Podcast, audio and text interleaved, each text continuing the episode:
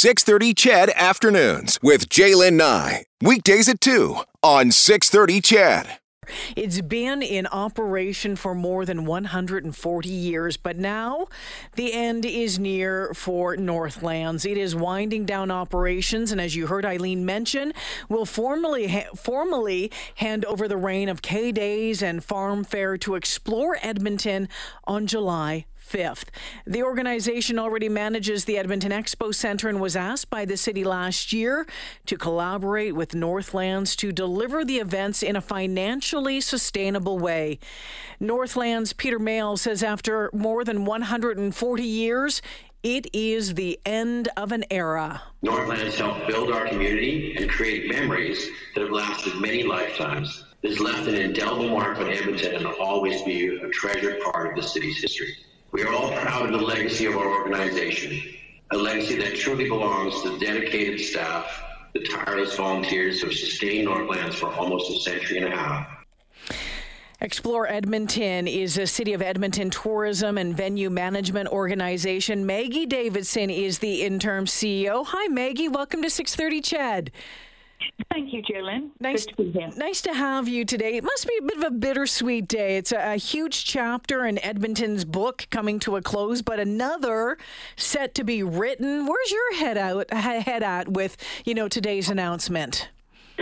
Well, we've been in conversations with both the City of Edmonton and Northlands for quite a period of time now, and. Um, on one side of the coin, you know, very excited to be gifted these events to take them into the future. Mm-hmm. And um, quite sad, actually, that this is, you know, this will mark the ends of Northlands as a as an organisation. So, uh, and we have tremendous uh, respect for the organisation, and they've been very, very helpful in helping, you know, the transition. Um, be easy, and um, they've been very supportive. So um, it's been um, it's been a good, if you will, uh, conversation, negotiation, and uh, everybody is on side to make sure that we make both of these events sustainable going into the future. Well, I want to talk to you about that coming up in just a moment, but I am curious to know about uh, what uh, is going to happen for uh, employees of of Northlands. Uh, what can you tell us about that? Well, um, not too much. Obviously, with respect to the employees of Northlands, we're still having conversations with them as to uh, who will join our organisation. So. Um, uh, we are going through those conversations right now, but that's all I can say at the moment. Okay, I respect that. And of course, volunteers. Volunteers help make so many events possible, and I suspect that uh, you'll be in contact with them in the near future as well. Absolutely, yes. Um, you know, our volunteers or Northlands volunteers are very important to us, and we'll be reaching out to ask them to uh, you know, provide the same dedication and passion to explore Edmonton as it relates to these two events. So we're looking forward to those discussions.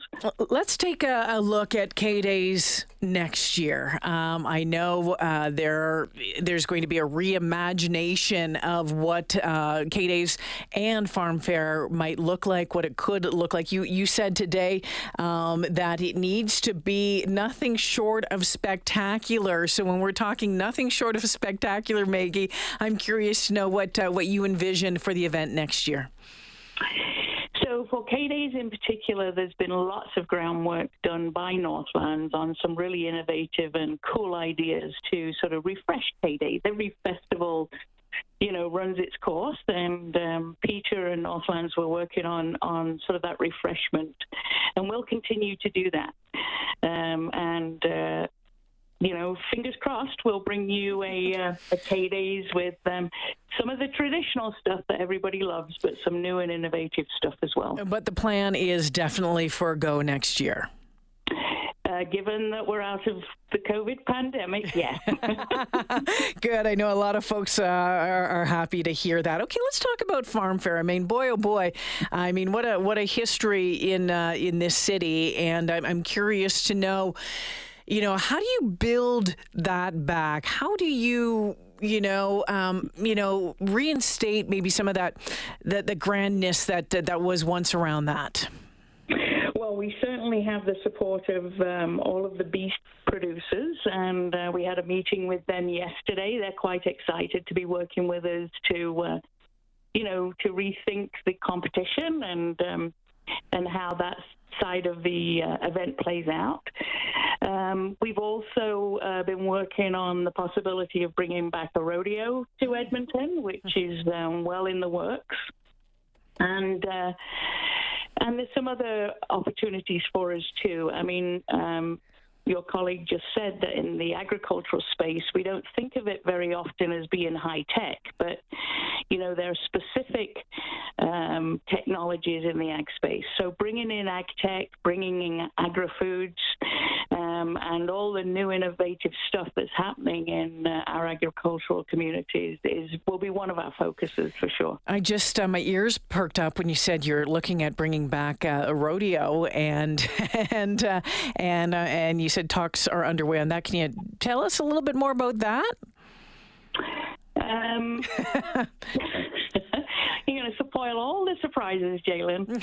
uh, um, well, obviously, when we lost CFR to Red Deer, that was a big loss for both Farm Fair International and for Edmonton as a community. And, um, you know, we've long since been sort of exploring opportunities around having a rodeo back. Mm-hmm. So, um, what I will tell you is those conversations are going really well. And um, we'll uh, we'll run a rodeo sort of in late summer, early fall. It may not necessarily align directly with Farm Fair this year, um, just because of the circuits that the athletes, um, you know, currently sort of compete on.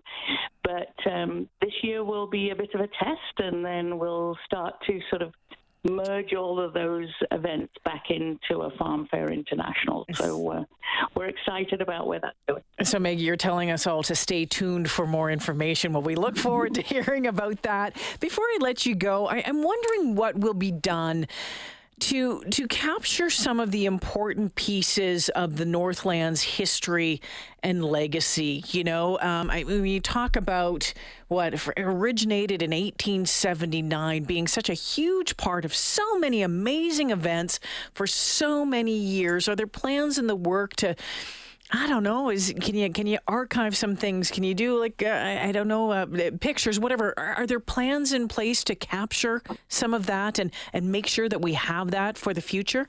Absolutely, yes. And um, we did a tour actually of some of those. Um, treasures, if you will, some of that memorabilia, and there's some really cool stuff that uh, we want to bring out of storage and um, and put on display to help tell the story of Northlands and how important it's been to you know the community and and to Edmontonians. So we're getting quite excited about you know, going in there and dusting a few things off and bringing them out for all to enjoy. All right. Maggie Davison joining me this afternoon, the interim CEO of Explore Edmonton. Lots of work ahead, Maggie, for you and your team. Thanks for joining me this afternoon. I appreciate your time. Have a great day. Yeah, you too. We'll talk to you again soon. All right. So think about it, eh? Northlands originated in 1879, first as a livestock and farm exhibition it evolved and it evolved and it evolved and then we saw you know k days we saw klondike days at, at one point whatever you wanted to call it how you know it farm fair international uh, we saw you know i mean the coliseum the oilers right? The home of that. We remember remember the, all of the controversy that happened with that, with Peter Pocklington through that. Um, you know, when the team, uh, you know, was there, him wanting a better deal. You take a look at the history of Northlands itself, the organization, the board. Uh, you take a look at the names who have been on that board, really movers and shakers in this community for you know well over a century. But we also know that when uh, the Oilers moved to Rogers Place, took all the concerts with it, hockey with it. Northlands ended up losing a, a big hunk of income